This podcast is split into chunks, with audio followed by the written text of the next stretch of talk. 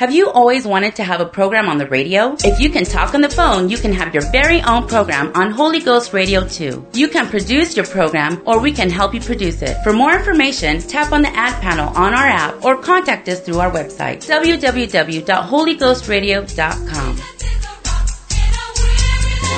The following program is brought to you by an independent producer. The opinions expressed on the program do not necessarily reflect those of the staff, management, or ownership of Holy Ghost Radio. Hey, praise the Lord, everybody. This is Pastor Chavez back. We are back with Frontline. Um, today, we have a extremely special treat. I'm super excited about this. Um, this is something I have looked forward to, and we've got something very special in line for this episode. Um, we're still on the subject of servant leadership, but we may break off on it a little bit today to um, talk about talk with a very special elder in my life, a man that I I respect highly and I love very very deeply, and that is uh, the one, the only Bishop Brother Elder Sam Howard. Amen, Brother Howard. We are really glad that you are doing this with us. Amen. We hope that uh, you feel comfortable with talking about some of the subjects in servant leadership. But uh, Brother Howard, how are you? I'm good. Thank you for the invitation to do this.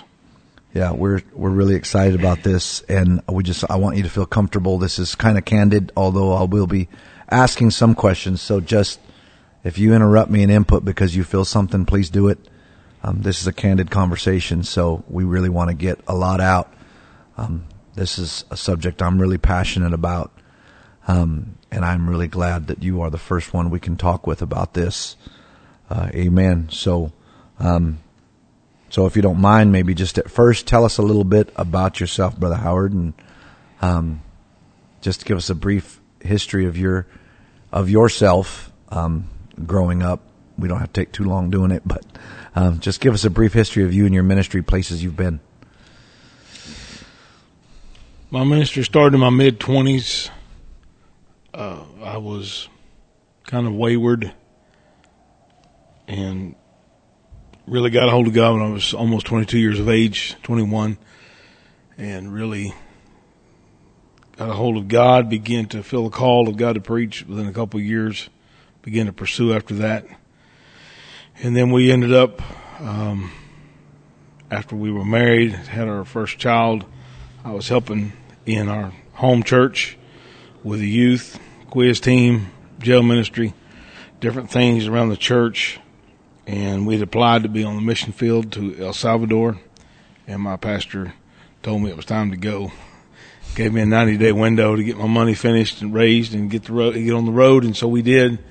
So you're talking 90 days from the moment that you felt the call to the mission field? No, we were approved. We were waiting for that fictitious date, and um, he found the date for me. He's come to me he, at a conference, his first conference he hosted, and he said, "You've got 90 days from today to be have your money together and be ready to go." From the moment of his confirmation. Yes. so 90 days to the day we had raised our last dime, we needed to go. My goodness. Now, you told me before that, a while before that, you went to Bible college. Where at? Jackson College of Ministries and Brother Tommy Craft Church in Jackson, Mississippi. That's where I met my wife. What years were that? 84, 85, 86 area, era of time. And I mean, are there any names that we might be familiar with that you went that went to Bible college there while you were there, or? Um, yeah, they'd probably be ashamed if I said their names though, that they knew me. Was, our class was probably the best class to ever go through the school. I say that proudly. Yeah. Holy Ghost proudly. Holy Ghost proud. And um, many of my friends from there are pastoring today, uh, full time ministry, a few missionaries, and uh, we've still kind of a lot of us have stayed in touch over the years. Who can you say who some of the teachers were? Uh, Brother Elton Bernard, Sister Loretta Bernard, Brother David Bernard, even when he was starting to write his books. Um, we had brother Jonathan Urshan, which was a blast, one of the greatest teachers. Wow. Even though he was hard as all get out to to uh, study a test for because he never was what he taught. and then we had uh, uh, had um, Daryl Johns for Book of Acts class, Life of Times. We had David Reaver for Youth Ministries, uh, Gordon Mallory for a while. Just some great group of people. There's a lot of guest speakers at the time. Billy Cole a lot. Um, Wayne Huntley Wow. back in their prime. Um, Brother Murrell Ewing, different ones like that. A.D. Spears. That was many great men of God that came through there and taught and preached and Wow. So, who would you say would have the biggest effect on your ministry today from those days, from those days? I would have to say probably Billy Cole. Wow. Why is that? Uh, I, back in that time, I think was when he was at his ultimate uh, ministry. Yeah. Just my opinion. He came a lot, and I was able to talk to him one on one several times during that time, and ask him very important questions about being used of God, the gifts of Spirit, praying for people. I remember him doing the ministry of laying on of hands was incredible. That I still exercise that, tell young ministers that today. Just different profound moments with him, and then after that, year some years later, he he was uh, with us a lot when we were in Louisiana, and I got to spend personal time with him then. Yeah.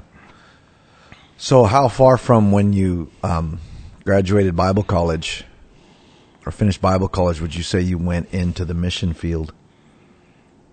Uh, we left uh, for the mission field in 1989, That you went to El Salvador? Mm-hmm. And when did you go to Bible college? 84, 85, 86, 87. So about two years after Bible college, you went. Um, is there anything? What? What? I mean, going from Bible college, local ministry, uh, all the way to El Salvador. That's a pretty big call. Um, how did you feel that? How did you feel that call?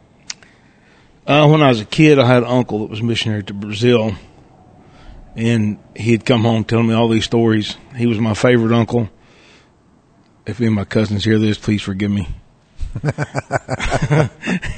and uh, even to this day, I'm a lot like him. Yeah. Uh, he was my mom's brother, and he always wanted to tease me about taking me back to Brazil on a ship with him in a barrel, which that's how you shipped everything back then. and so we always tried to figure out how I could stay breathing in a barrel that far.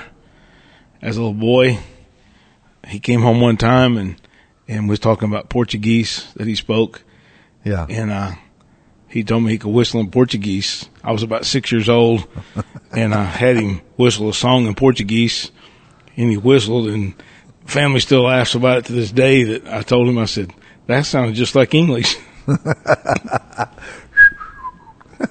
Same Yeah. thing again, folks. Wow. But uh, anyway, him being on mission field for years and bringing the stories home, plus the church I was raised in as a kid had a lot of missionaries through there and from that church, and we would hear their stories, and it just put something in me. I wanted to go. When I was at Bible college and graduated, I was voted the most likely to be a missionary. Wow. Wow. Um, just because you mentioned it real quick, what what church was it that you were raised in as a kid? It was the First Apostolic Church of Tulsa. C.P. Williams was the founder of it, and his son pastored it for a while. And then it was kind of a sad ending. And then my brother started a church in Tulsa in 1981, and I was a part of that. He's still my pastor to this day. Wow. So, so Elder Howard, that's the the pastor there in Tulsa, Elder Gary Howard. He, you told him you felt the call to El Salvador, and he prayed about the time and said when he figured that out, he said, "Okay, you've got ninety days from today." I think a lot of it had to do with the fact he was glad to see me go. I'm just kidding. He, uh, no, he felt that looking back, you know, over the years, you look back and you realize the hand of God and things. At that moment, I'm thinking, are you kidding me? Um, 90 days. We had a garage sale. We sold a bunch of stuff. How much did you have to raise? What was the goal? I don't remember. It was for back then. It was a lot of money because we we were planning on raising all of our money up front Yeah. for the whole time. We was going to be gone. S- Supposed to be twelve months. We ended up being gone about a year and a half. Wow. And uh, we tried to raise enough money to fund us every month for a year, and we stretched it out a year and a half. Yeah. So I remember you telling me a story once about um, the 90 days are coming up and you're short. It got down to the last weekend, and I was short thousands, and I was preaching for Brother Craft in Jackson. And he said, How much do you need to finish your budget? And I told him, he said, Oh, we can get that tonight. And I preached and, and, uh, it was probably a very forgettable message. I don't remember. and, uh, they took up an offering for us. And when we went back in the office after service, Brother Sister Craft, me and my wife and our baby at that time, our big baby, Yeah. and uh, we were sitting there talking, and they brought the total to Brother Craft and it was a dollar short. And Sister Craft said, "I'll give a dollar to get you out of here." I'll give that last bit. I got it. she got us on the road, Amen. Who who was the baby? Brother Andrew Howard. That was Andrew Howard. So you, Sister Howard, and Andrew, little Andrew, had a baby, headed to Sal- El Salvador. Right. Um, and how many days after that did you when you left? It took a few weeks to consolidate everything we had down to a small trailer Oh, to pull behind our vehicle all the way to El Salvador from Jackson, Mississippi. you pulled a trailer from Jackson, Mississippi, to El Salvador. Yes, and my redneck roots were showing the whole time.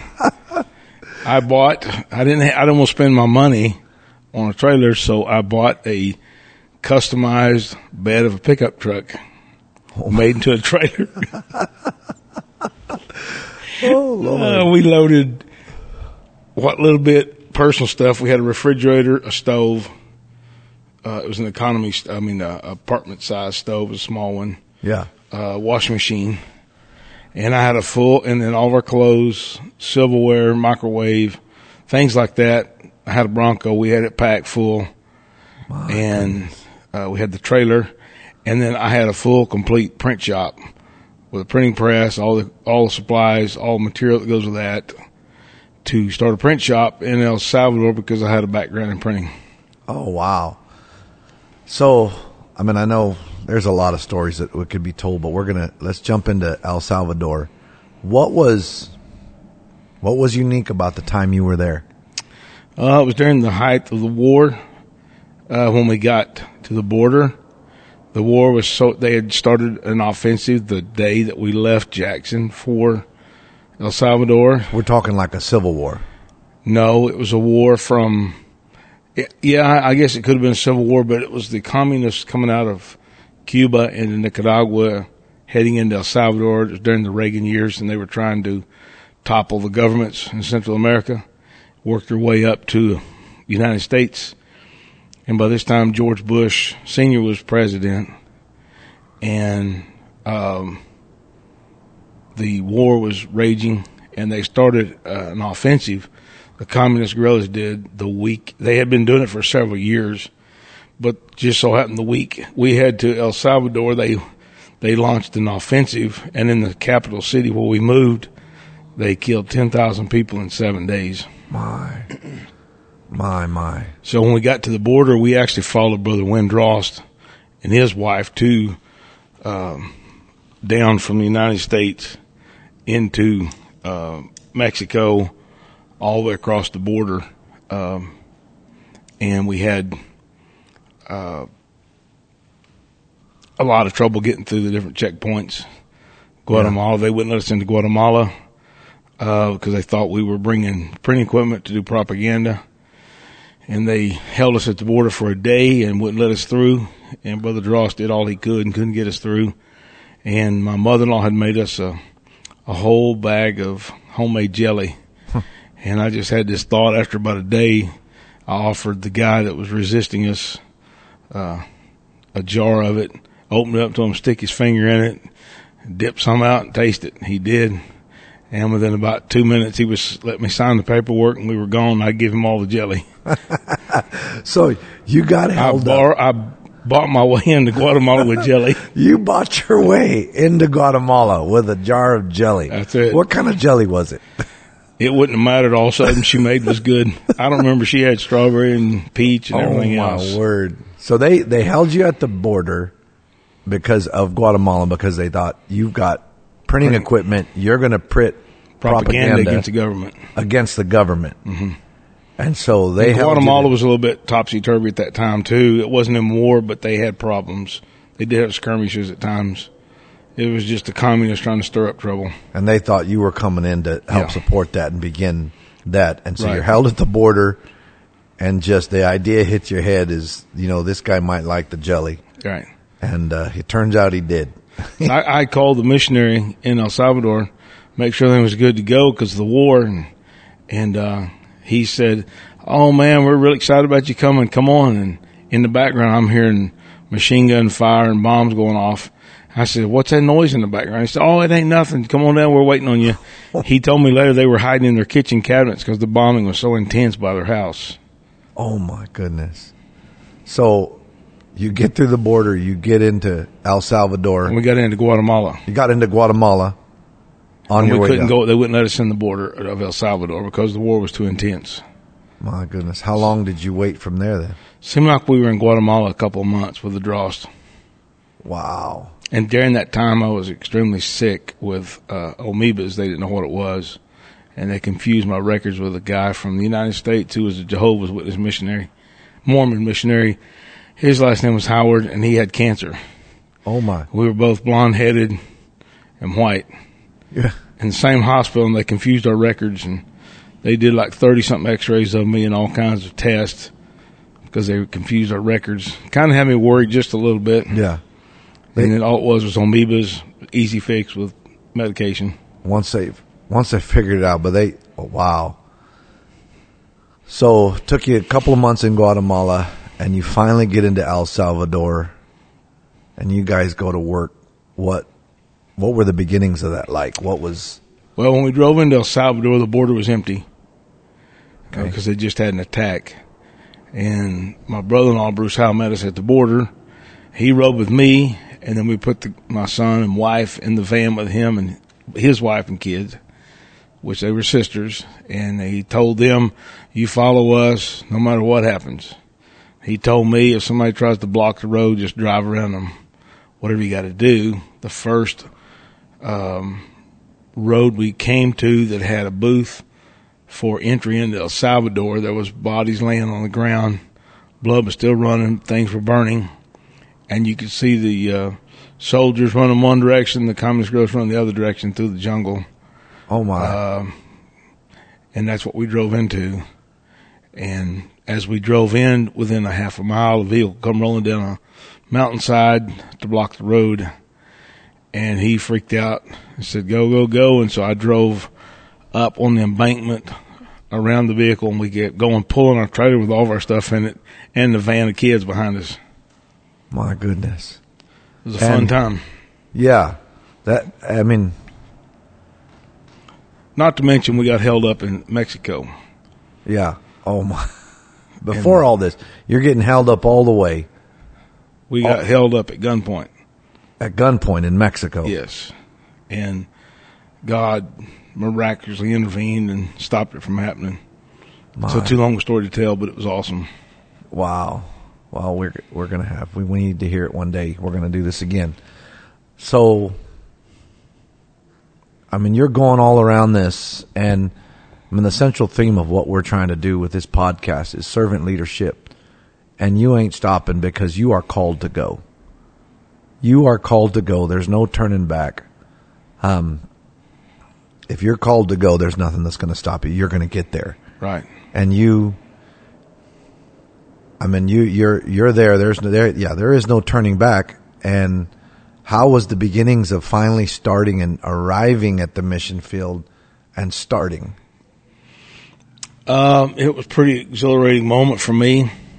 All the stuff we endured to get there, all the obstacles, literally in the roads, military, police, robbers, thieves. Um, I never got scared one time. It was just weird. I had the greatest peace I've ever had in my life. And I knew that God didn't send me there for me to get killed, Yeah. that I was there to do a work.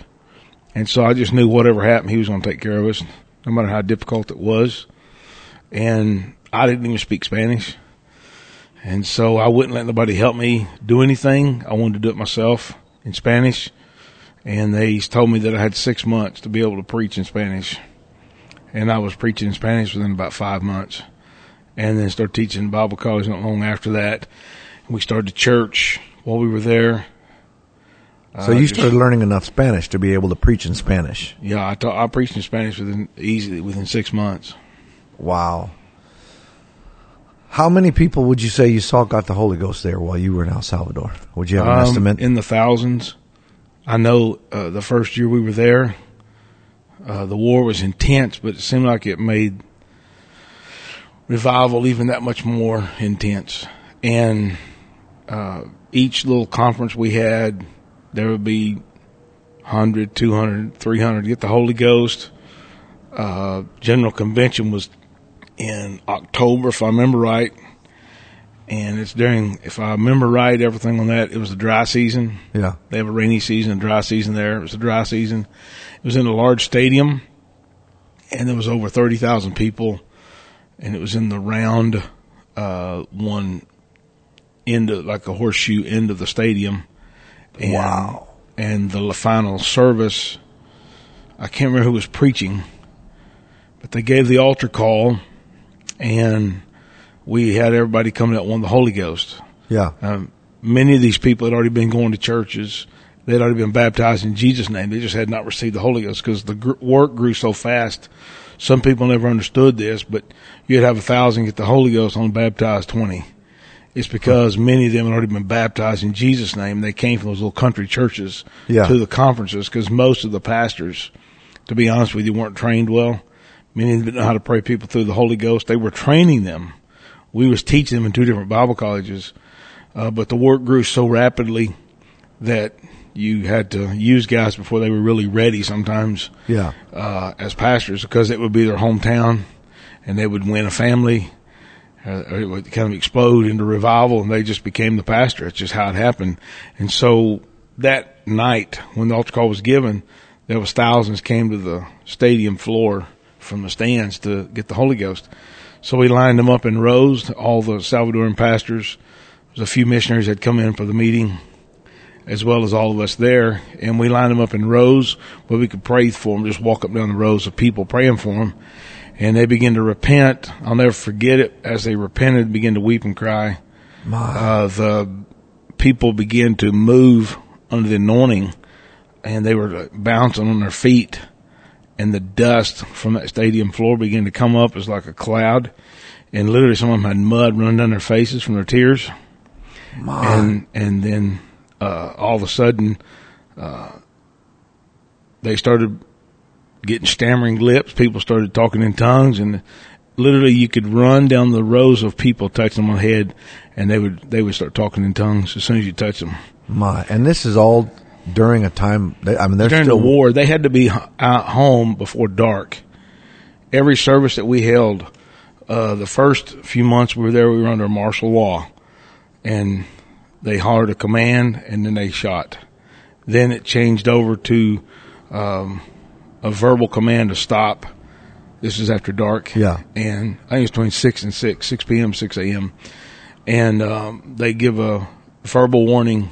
Um, I think two or three warnings before they shot after the three months. And then later, it just became a deal. There was just too many attacks at nighttime. So people would do their best to be home before dark. And we'd have church at three in the afternoon. And the people worked extremely hard. And they would literally, by the end of service, they would be desperate when we'd have deep moves of God and Yeah. of people praying. They would be running and crying to the buses to to get home before dark. And sometimes some of them didn't make it, and they would lay at the base of a tree somewhere all night long, and you know, or hide out somewhere till till like you know till morning so they could get home. yeah. It's just a way of life. Uh, but that night, as the Holy Ghost fell in that stadium, um, on that that e- it was af- afternoon. Uh, I'm thinking right about that time was when they relaxed all the laws Yeah. uh, on that. It was right there in that time frame. And uh, the Holy Ghost, when it fell in that stadium, you could hear why it was the sound of a rushing mighty wind because there was over 2,000 people received the Holy Ghost within a matter of 10, 15 minutes. My. And there was one elderly man that worked on the farm, just a poor, poor man, didn't even know how to say hello in English. And they come and got me. Come here, come here. Went over there and he was speaking, he was talking in tongues in perfect English. My. It was amazing. Yeah. There was another man laying there on a stri- on a sheet. It was very reminiscent of biblical stories that his friends had brought him in there for prayer. He was in a coma, had been that way for a long time, just like vegetative state. And nobody even prayed with him. While the Holy Ghost fell, people were worshiping stuff. He began to move, and when it was over, with, he he actually stood up and carried his bed home with him. My goodness. My Lord. Out of those twenty one, two thousand one hundred received the Holy Ghost. Out of those twenty one hundred, they only baptized thirty six. So most of those people had already been around Pentecost, had already been praying, Yeah. had been baptized in Jesus' name. So sometimes the numbers sounded skewed, but they weren't. Yeah. Uh, it's just that they pushed a lot for the conferences where people got the Holy Ghost. For people to get the Holy Ghost. Mm-hmm. They've So been baptized. In a year's time, I would say I saw. I'm going to guess over four thousand receive the Holy Ghost in, in a year's time. My goodness. At least that many. and the miracles. The miracles that you Oh. saw. The miracles for us personally and other people was unbelievable. It built my faith. When I came back to the states and all the years I evangelized and assisted different ones and pastored, uh, my faith. I'm never since then. I've never been satisfied just for your normal stuff. Yeah. you know, just it has to be So supernatural. it, if you were to talk about for yourself personally, so the miracles that you've seen for yourself personally, which one would stand out the most in your mind? in El Salvador. Yeah. Um, man, there were so many big ones. Um, I'll mention two. One of them was we went to the demilitarized zone, me and my brother-in-law, and nobody had ever been, had not been there since the war started. And many of those people had never seen a white man. Yeah. And so we came in there and they were supposed to meet us with horses and, uh, they didn't show up. So we had to hike it and we went down these mountain trails and crossed the river on a little Huck Finn raft and pulled ourselves across with a rope and preached in this deal and, and my brother-in-law got ahead of me going up the mountain to the church and it was near the border of, uh, Nicaragua Yeah. and Honduras, near uh, somewhere in that little area there. Very rough. It was. Uh, that's the mountains where the guerrillas headquartered at. Oh, my- So there's no military anywhere near there. And when I, uh, a guy with a mule cut me off on the mountain trail and wouldn't let me past him and some other guys. So my brother-in-law and the other preachers got ahead and left me. So when I finally got up there, the church already started and, uh, they had graffiti on the building. I have a picture of it. The FMLN was the name of their, their letters of their communist group and they were sitting around the front of the church and just stared at me, uh, almost defying me to walk in there. And I just said, in Jesus' name, walked right through the middle of them, walked in there in the church. The- there was a group of guerrillas outside the church Yes. There to stop you. They were just there. They were just there. That- It's not, it's just an intimidation tactic. I'd done nothing to them, so there wasn't no reason for them to do anything. Yeah. We rubbed shoulders with them often, so it wasn't like we didn't, not with that group specifically, Yeah. but they, they weren't back then attacking Americans Yeah. per se. I mean, they would kidnap you probably and take you for ransom, but, um, or kill you and just leave you. But I, I went in the church and it was dirt floor, and I remember trying to pray and I was breathing so hard from climbing the mountain that I couldn't concentrate and water was dripping off my, from my elbows through my shirt.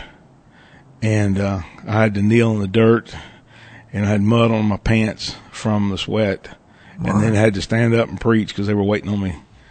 And, uh, powerful church people, uh, my Spanish was terrible, I thought. And, uh, when I'd get through preaching, I'd go to a little bitty country church and preach, and Tim would get the Holy Ghost. Like I don't even know how that happened. My. It, But during that time, a guy held me a gun, pulled a gun on me, yeah. and was trying to kidnap me. And uh, I told him no. He wanted me to go with him. I told him no, and he pointed the gun at me, and I just said in Jesus' name, and his gun misfired, and he pulled the trigger multiple times. It misfired every time. I turned and walked off, walked back to the church. Okay. Hold on. You, you, you got held at gunpoint Yes. on your way there? After we were there, I was taking pictures of the church, and just kind of backed up in the edge of the jungle area, and was taking pictures. And a guy got my attention.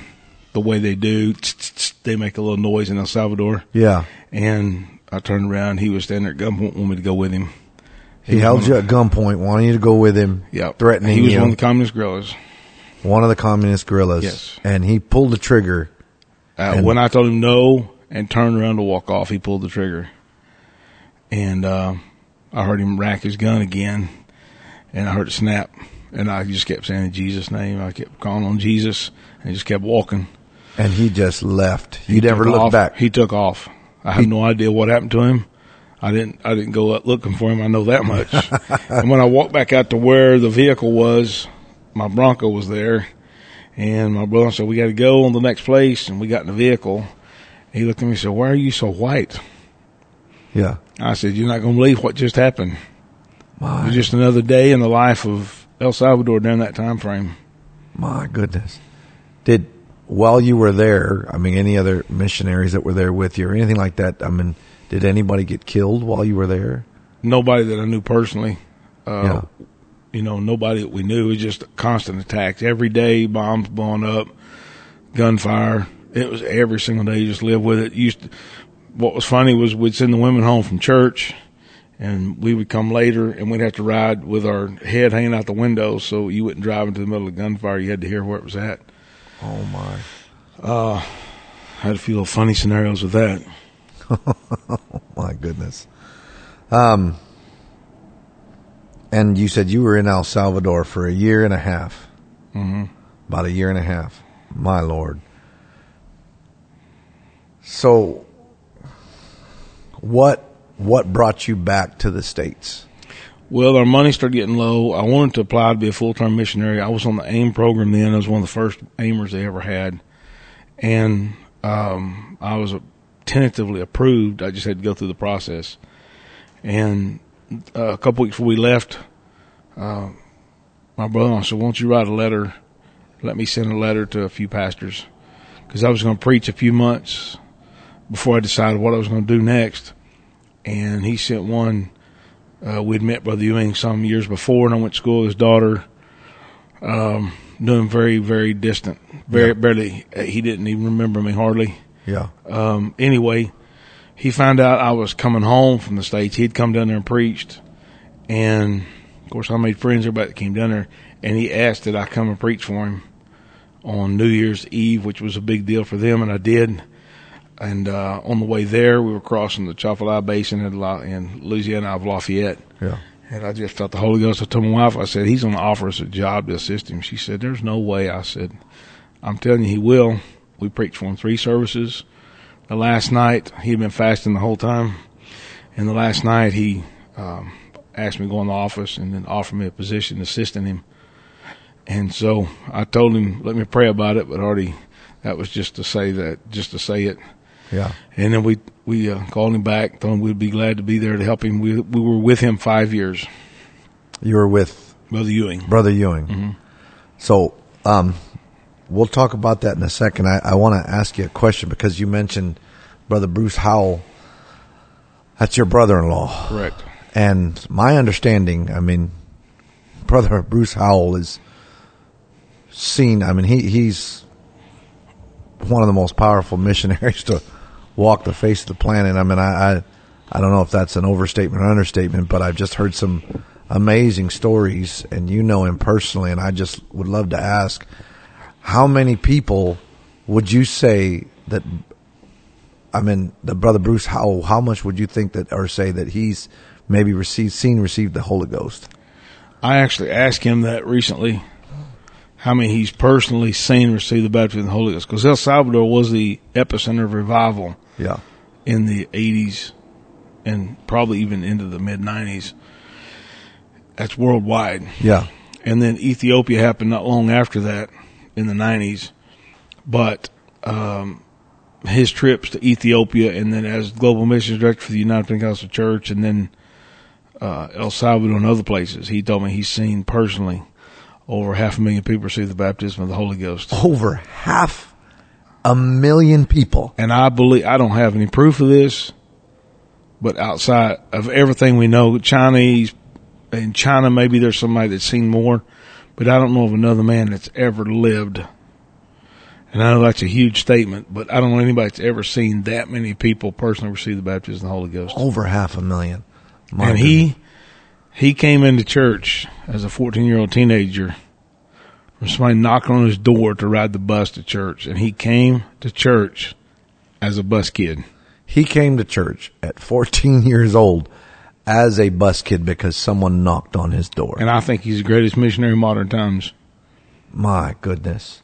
A bus kid. or Now, one of the greatest. A bus kid. Bus ministry works. It works. I mean, it, it, it, bus ministry, knock on the doors, bus kid. Don't ever underestimate whose door you're going to knock on.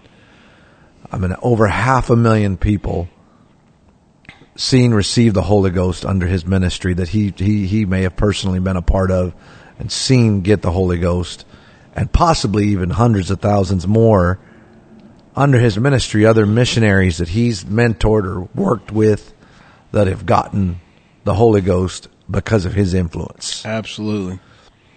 Um, and wow, I mean, that, I don't even know how to fathom that feeling of thinking about uh, God allowing me to be a part of just a few getting the Holy Ghost and thinking hundreds of thousands under Brother Bruce Howell. My my goodness, um, and he's a and he was a bus kid. He was a bus kid that somebody knocked on his door. Where was that at? Uh, it was in, I think, Herrin, Illinois, up near southern Illinois, near Carbondale, Illinois area. We've been talking for a few days, Brother Howard, and you have told me about a list of family. I don't know if the, it's family um, that you know came out under you know in, in ministry from from family members of you or elders or grandfathers or you know uncles or brothers or sisters. I mean, and that list is huge. Mm-hmm. That list is huge. If if if you were to give a, a rough estimate of what you think the number is, because you're you're working on a project, but of what you think that that number is going to be close to, what would that be? What would you say? Well, from my grandfather, my mother's parents got in mm-hmm. church, and then my parents were in church. Now we are, and then our kids, and then grandkids. So we're my grand our grandkids are fifth generation. Um, and so I started doing a ministry family tree Yeah, out from under my grandparents, who, by the way, was not a minister. He was a sharecropper in Oklahoma, poor people, and but he raised. He had sixteen kids. Out of those 69 boys, seven girls, and four of the boys became preachers, and then their offspring, and then my aunts, many of their kids and grandkids and great grandkids have become ministers and I'm doing a, I'm doing a um, family tree of ministers, and it's well over a hundred and growing. The more I just had a, a cousin, he's on the mission field in, in Mexico, and he sent me a list. It's it's unbelievable how many preachers have come out from under his ministry. Wow. And it just keeps on going, and then how many come out from under those ministers. And just, the tree just keeps branching out, branching out. So I haven't even compiled the list lately, but it's it's adding up a lot. Wow, man, we um, wow, it's and and coming out from someone who's not the ministry, starting from someone who is not in the ministry, just someone who became a faithful saint in the church. Right. My dad prayed through. James Kilgore kind of led him to church to his dad, C.P. Kilgore in Skiatook, Oklahoma. And um, just on my dad, my dad was not a preacher. Between Yeah. me and my brother, well, my other brother wasn't a preacher, but he won a lot of people. Yeah, He was a principal, school principal for years, teacher. And just the influence of that uh, ministers come out from under my my brother and myself and others. It's it's uh, over fifty and climbing. Wow. So, I mean, there's there's so much we can go over, and I just kind of want to stay. I got a lot going through my head to ask you right now, but we're to have to do two or three episodes of this because really, you know, Brother Howard, for me personally, you're such an extraordinary man, and you have a voice that needs people need to see. They need to hear what you've done. They need to hear your story of of getting into ministry, of the miraculous things that you've seen in my personal opinion, your your your your influence is is huge in my personal life, um, and my family, and me and my wife's. Your your influence and fingerprints are are all around our ministry, and I believe your voice and the stories you have to tell, um, they need to be heard. They desperately need to be heard, especially in the upcoming young ministry.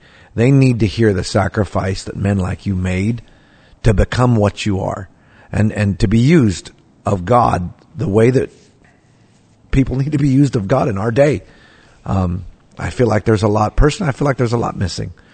There's a lot missing and, um, your story needs to get out and, um, man, if it was my opinion, if it was any of my authority, you'd be teaching ministry classes all over the country in every meeting that need that, that, that comes together because they just need to hear about these things and what you sacrificed for ministry, what you sacrificed to get to El Salvador.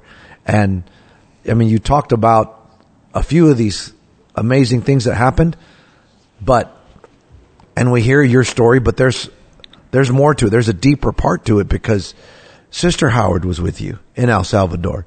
And how old was Andrew? He just turned a year old when we got there.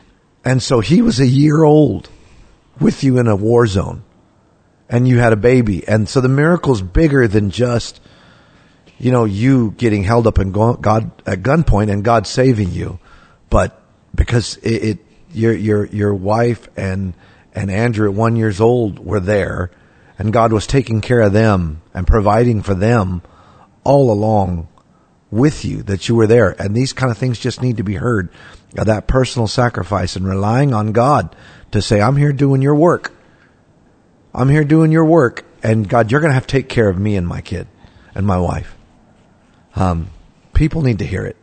And, um, it, it's such an amazing thing. And so now I'm in skipping forward. You're, you're, you're assisting, you're assisting an icon of Pentecost. You are assisting an icon of Pentecost and Brother Murrell Ewing and you were there, you said, for five years? Five years, almost five years. What was that like? My. It was, um, I didn't know him as close up as a lot of Pentecostals did.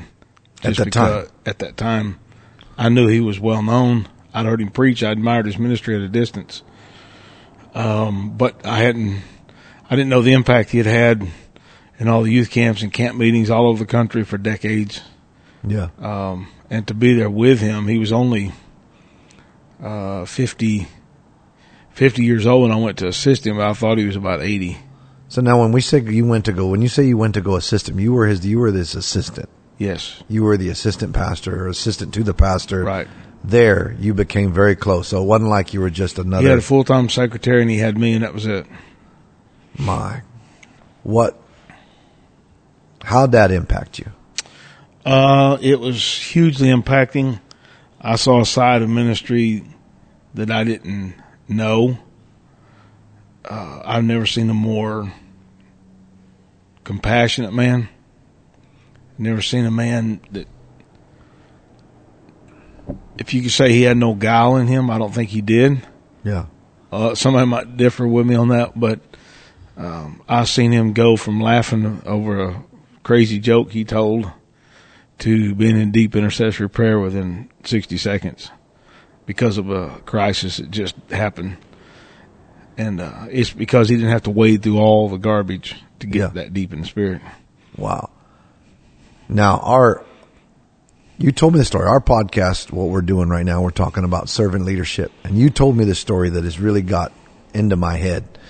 Um, and I just, if you can if you don't mind telling this again, because I want anybody that would just to think about the depth of this, and anybody that's striving in ministry, everybody, anybody that just thinks, I mean, ministry is about themselves. You told me something about Brother Ewing, about how he used to get up on the pulpit and he would just maybe talk about his dreams. Yeah, I was with him just a few months, and he was a dreamer, and I heard him. You know, I want I want us to do this, and he would go into this grandiose way that he had of talking about things and and tell about his dreams, what he want to do. It was probably six months of being there with him, and he never did any of it. He used to bother me a little bit, being a young buck, you know, a lot of goals and ambition I had, and to just see it languish and nothing come of it. Yeah. And I just noticed people in the church just kind of took it with a grain of salt. And nothing was ever done. So one night he was just talking and dreaming in the pulpit. And I always had a notepad with me and I started taking notes, everything he said, wrote it down, remembered most of it. So got in the office. I was new to the computer. I used typewriter mostly. Yeah. Back in those days. and, uh, had a guy in the church fix me up with a computer. And so I started typing up what he had dreamed and, uh, laid out into a program, did all the details that needed to be done to make it happen. And I had it all laid out on paper and I took it and I laid it on his desk. He wasn't there. And when he came by, he, he called me to come down to his office and he said, Bubba, what is this? And, and I said, well, this is what you talked about Sunday night at church. I just laid it out on paper and this is how we can make it happen.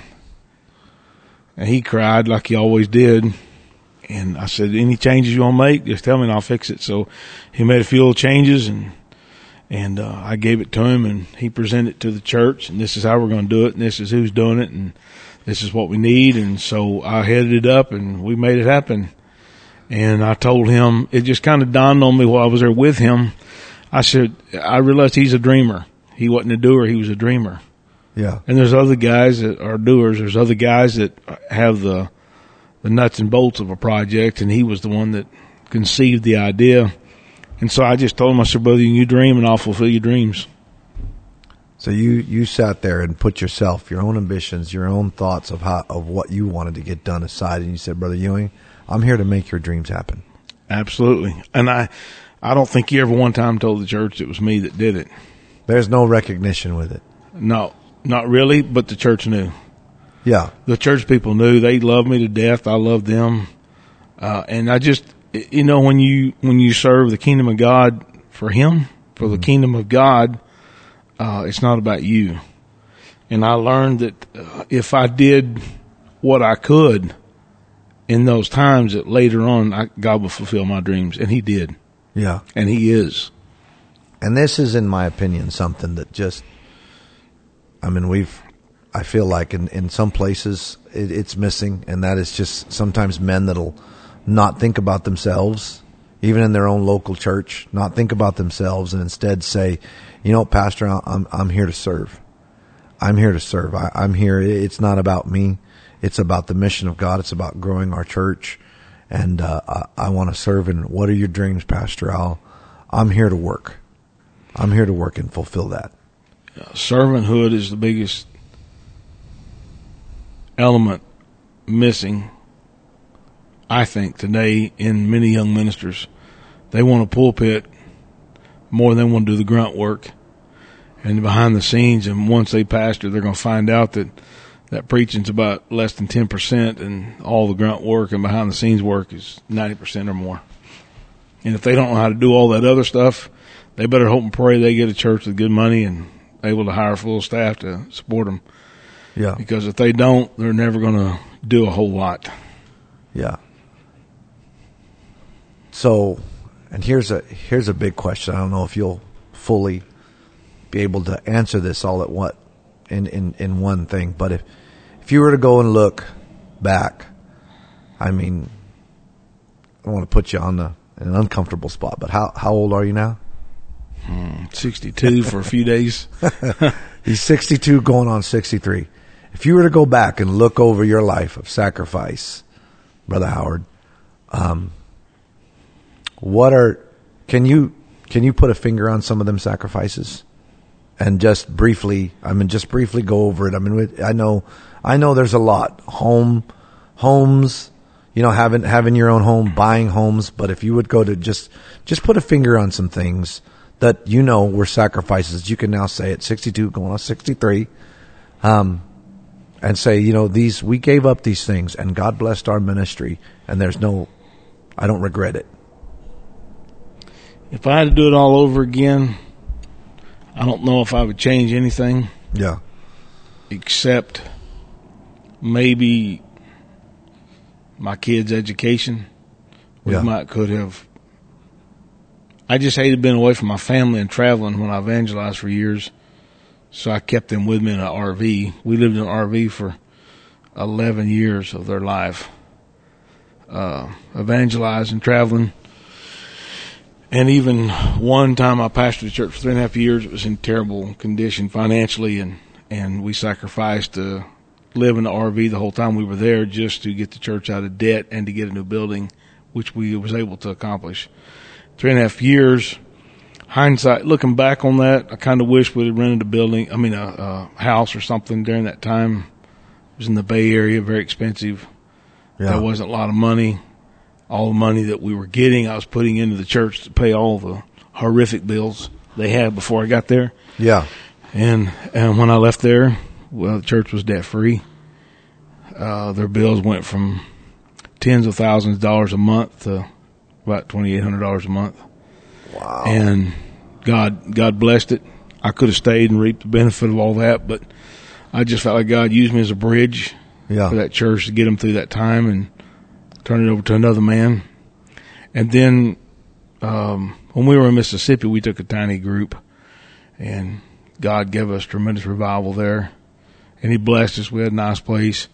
Um, we were there six years, yeah and I still have great memories of that place. I've been back recently and preached there again. so i mean a lot of water's been on the bridge. yeah and then just different places. Um, I've always wished my wife had a nice home, um, but she's not been hard to work with. yeah sister howard's amazing She's been she's been willing to do whatever it took to make it happen. sister And stayed amazing. behind the scenes. Didn't want to be seen. Didn't want to be heard. She's still that way. Even if I push her, she gets mad at me. she needs to pray through. Sister Howard is amazing. It's it's never just a sacrifice of the man, but it's it's it's a sacrifice of a family. So I mean, really, in reality, I mean, I think part of what you're saying is, I mean, the sacrifices are immeasurable. You can't number them and say one sacrifice is more than the other. You know what? I, I used to say, I wished I could tell people I'd pastored the same church for 30 years. I've pastored four churches Yeah. here in the States, one in El Salvador. Um, I don't regret it. You know, and I even had some preachers make comments one time I need to plant my feet and stay there. And it bothered me for a long time. I always thought of Brother Backlund, Brother Ken Backlund. He pastored 13 churches. He told me I had his mantle. I told him he could keep it. Um, he laughed about it. Yeah, Um, but uh, you know what? I don't. I don't think I'd do it any different than I have, other than maybe a few little minor changes.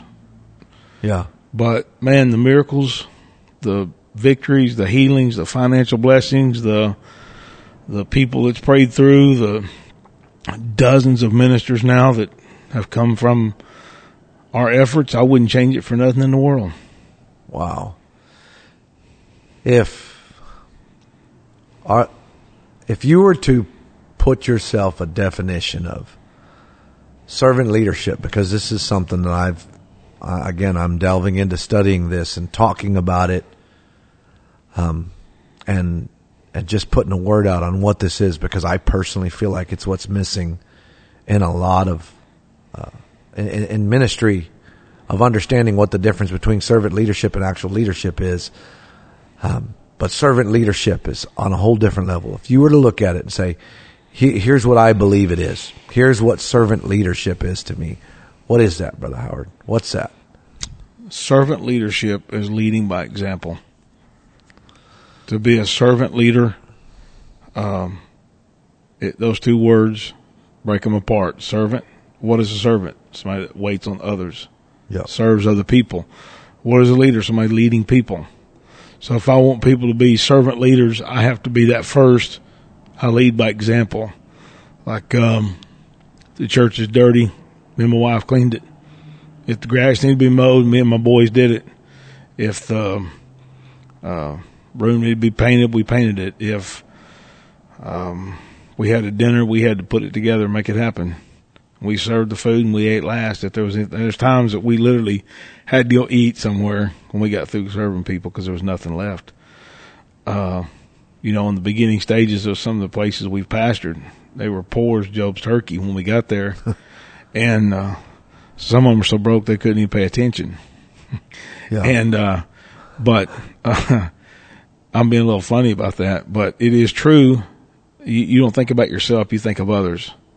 And the kingdom of God is about serving others, not about ourselves, because God's one that keeps the records, not not mankind. I know down here, um, it's kind of a, a deal where a lot of guys want a name and a platform and notoriety and all that, uh, and chances are pretty high they're probably not going to preach for me, uh, because I want somebody that's paying the dues, so to speak. Um, I don't know how to explain it without going into a lot of detail. Yeah. But servant leadership is what's needed in the church. I want I want young ministers to know that you. I I just had some preach a week ago Sunday night, and they did a great job. But I told them yesterday in the meeting, if you're going to be used going forward, you're going to be here helping at the church doing yard work. You're going to be here doing stuff behind the scenes, and you're going to be here doing things that can be done. You're going to prove yourself by teaching Bible studies and winning the soul. Yeah. I'll let you preach on occasion, but only if you're doing those things I just said. yeah. And I'm going to keep records because I want them accountable. Yeah. You, made this statement. For me, it's big, and some may see it just, it, it's big, especially because of my military history. Um, that sometimes you didn't eat. You went out or you went out to eat somewhere else because the food, as you were serving everybody, it ran out. And that is, it, it, that kind of thing speaks volumes in my book and in my head. Um, my service time, leaders eat last. Your, your, your men, your soldiers ate before you ate. So that just jogged my memory. I read a book and I met this guy that was in the military and he had, uh, his leg, uh, blown off in Iraq. And he was the first soldier to ever go back into combat after that kind of injury. It was, a, and he fought hard to get back to that point. And I got his book and signature and all that. He made a statement. Um, he was one of the greatest leaders. They actually had a meeting about him. How could you lead your men so effectively? And uh, he he said, I heard him say it. He said, my men never saw me wake up and never saw me go to bed. He said, I got up before they did and I went to bed before they did. If we went out on patrol, I led the patrol. I didn't leave from behind. And he said, if there was a problem, I took care of it. And he said, I told them over and over, you know, this is how you lead. Yeah. And he said, I led from the front, not from the back. That, that is a, it's just such a powerful thing, even in, especially, mostly, especially in the church. I mean, such a powerful thing. And, and eventually leaders or whatever you want to call them in the church begin to see that, you know, my pastor or the ministry here, they, they're not just sayers, they're doers. So, who I learned that from was my own pastor, Brother Gary Howard. And he's my brother. He's a lot older than me, as everybody can tell by looking. um, but he was more like a dad, second dad to me. And he's been my pastor, still is.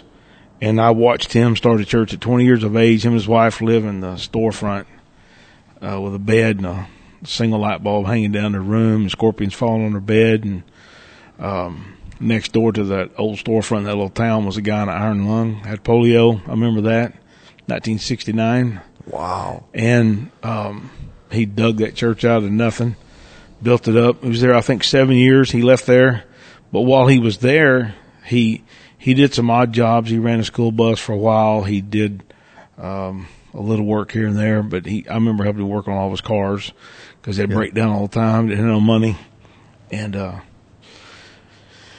uh, him chopping wood through the wintertime, selling ricks of wood for people, uh, deer hunting, not for leisure but to eat, killing rabbits, squirrels to eat, growing a garden, canning food, Yeah. hours on end, picking blackberries, corn. I mean, This you is, name it. this is for the purpose of building a church. He's not Yeah. hunting to He because built I'm on a church. pastime.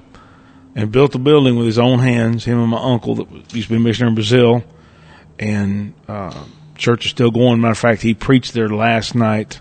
I saw pictures that they sent me. He was preached. He preached there last night, and he preached 15 minutes. The Holy Ghost fell and took over, and and the young man he prayed through way back then, his sister prayed through last night. We're talking. 1960, probably 1970 when that young man prayed through, maybe Wow. 71, and his sister prayed through last night after all these years. Wow. I mean, this is this is a concept hardly heard of. I mean, he you said he hunted, planted a church, growing it. He didn't hunt to get away. He we hunted put food- later on, you know, just for the f- sport. Yeah, later. We loved hunting, but back then the hunting was, uh, honest to God, out of necessity at times to feed his family. What? And then from there, where was what was the next church? He started church in Oklahoma City. That was a little town in Beggs where he was at. Started at south of Tulsa, about twenty five miles. Then he went to Oklahoma City for a while. Pastor started a church. It blew up in revival, and then Brother Titus McDonald, pastor there, turned uh, merged the churches together, and then my brother became pastor. And he stayed there a few years, and then he traveled for a year or so, and then he came to Tulsa and started a church. He's been there ever since. My- But I watched him sacrifice. He lived in a shack. I mean, literally, you could put your hand through cracks in the wall, and it leaned a little bit at an angle. Then they moved to a mobile home, and then before he left, they bought a brand new house, which was like a massive deal for our family when that happened. yeah. Um, and then over the years, he's sold houses and put the money into the building and Yeah. gave and gave and gave. And, and every time there was a work day, he led the work. Every time there was a dinner, they served. Every time the building had to be remodeled or fixed or built or whatever, he was leading it. Even up until just in the last few years, he's he's always. I remember uh, people wanting him to eat. He wouldn't eat till everybody had eaten. And Yeah. uh, it wasn't until he got older that he would finally sit down and let them bring his food to him and not be the one standing up there, him and his wife, who never, ever, you never heard a word out of her except behind the scenes working. Uh, that's just the way they were. And they, they, they led by example. Absolutely. They I assisted him for two years in 2002 and 2003. He wanted to help him start some daughter works and work with his young ministers. He had quite a few. And he said, let's just sort them out. The ones that's got it will come to the top. We developed a program of accountability for them. If they didn't work, they didn't get in the pulpit. We did tent revivals and things that I led for them, and I wouldn't let them preach or lead a service unless they helped set up and tear down and spent the night watching all that kind of stuff. Um, they had to pray so much and fast so much and help run the church so much. It was kind of a boot camp for them. My, what? It, it's amazing. I just, and I've I've had the opportunity a few times to be around uh, Elder Howard, and it, it just the church that he's built is just phenomenally powerful, and he is just he is just a man that makes you better being around him, you know, and it it's really inspires you to be around you and him. It just for me, it's personally beyond inspirational. It's it's beyond words. If anybody ever gets a chance, if you ever get a chance to be around Brother Sam Howard or Elder Gary Howard, you you need to try, need to listen to these these two men pray because they're they're inspirational and um, their con- the concept of servant leadership. For me, it's what's helped me in California City. Um, just that that element of sacrifice is such a big deal. Uh, servant leadership is such a huge thing, and I feel like it's just missing in so many. It's just missing in so many. Um, how to how to lead from serving, not just how to lead, but how to lead from the point of serving. How can I serve you? Eating last. If they're out there working, you're out there working. In fact, you're out there working before they're out there working.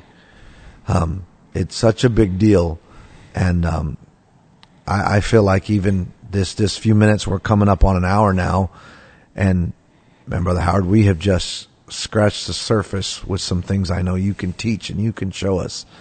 Um, and we're just beginning this podcast. We really are just beginning this podcast. And I, I'm really hoping that we can delve into a few concepts with you eventually and really just dig into on some things that you feel like are missing in young ministers today. Cause I know you, there are specific things you look for in ministers that you bring to your church here in Ventura. I was just with them, uh, on Sunday and that's just this last yesterday as far as recording this podcast. But I was with you when I evangelized for for five years or I don't know four years, however long I was. I can't remember now. But in compare, you were one of the first revivals that I preached, and that was maybe six years ago. I think six six and a half years ago. I was with you the first time. In comparison to where the church is at now, and it's night and day. It's so powerfully grown being prayer warriors, worshipers. They get deep into the spirit.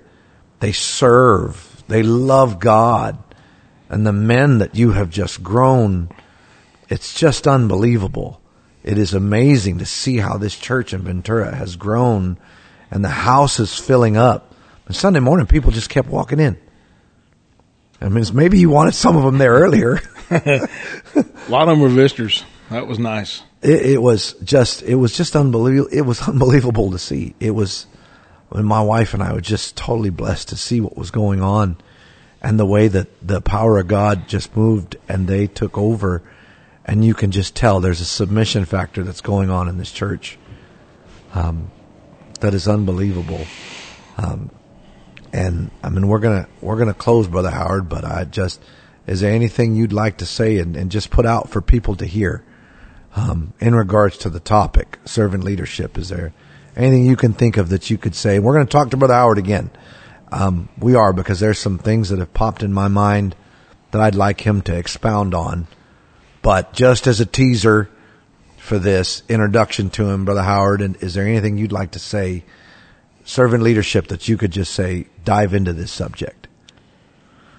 Uh, I would say with servant leadership that if you want to be used of God, you got to be willing to be put on the potter's wheel and mashed mm. down multiple times.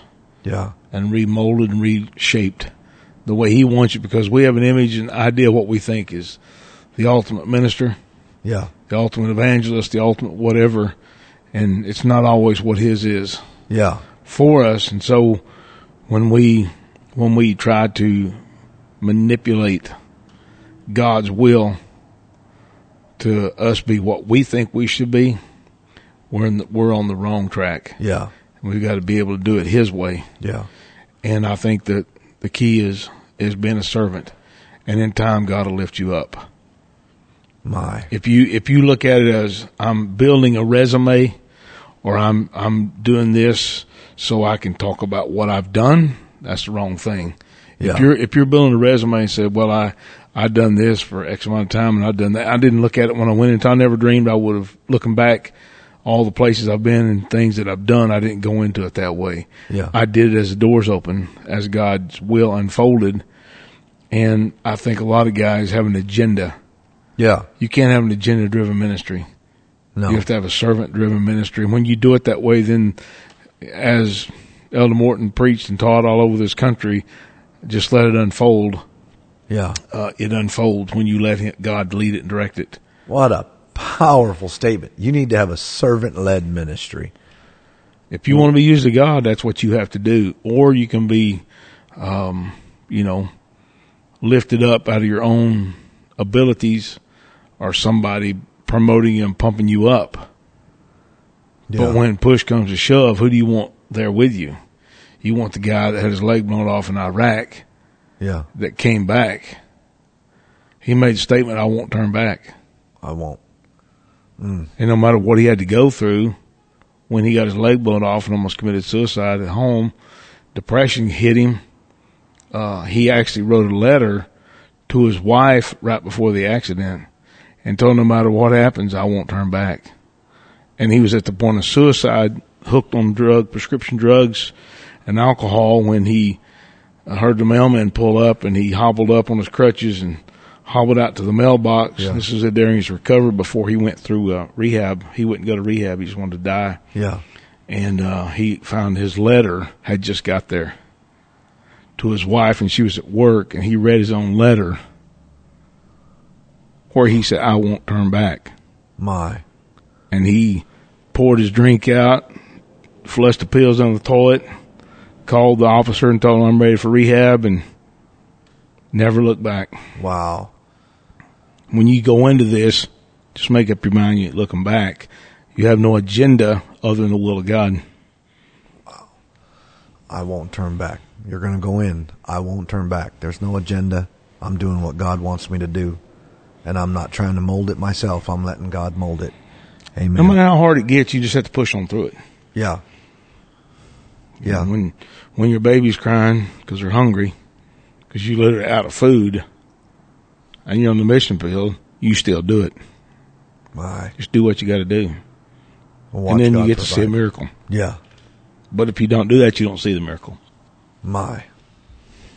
My. Thank you, Brother Howard. I love and appreciate you very much. Thank you so much for this. Thank you for having me. Love you all much. I hope I hope we can do this. I'd like to do this again at some point and dive into some other concepts singularly and just and cut you loose and let you say what you feel, elder. Say what you feel. Love you. Hey, keep up with us. Um, uh, uh, follow this. Listen to this again. He he he gave some nuggets I think that are in there that I'm going to think about and pray about personally. Then God, am I doing what your will? Am I on your wheel still? Am I on the potter's wheel? That's what we all need. I want to be reshaped and I want to be molded. Um, thank you all so much for listening. God bless you.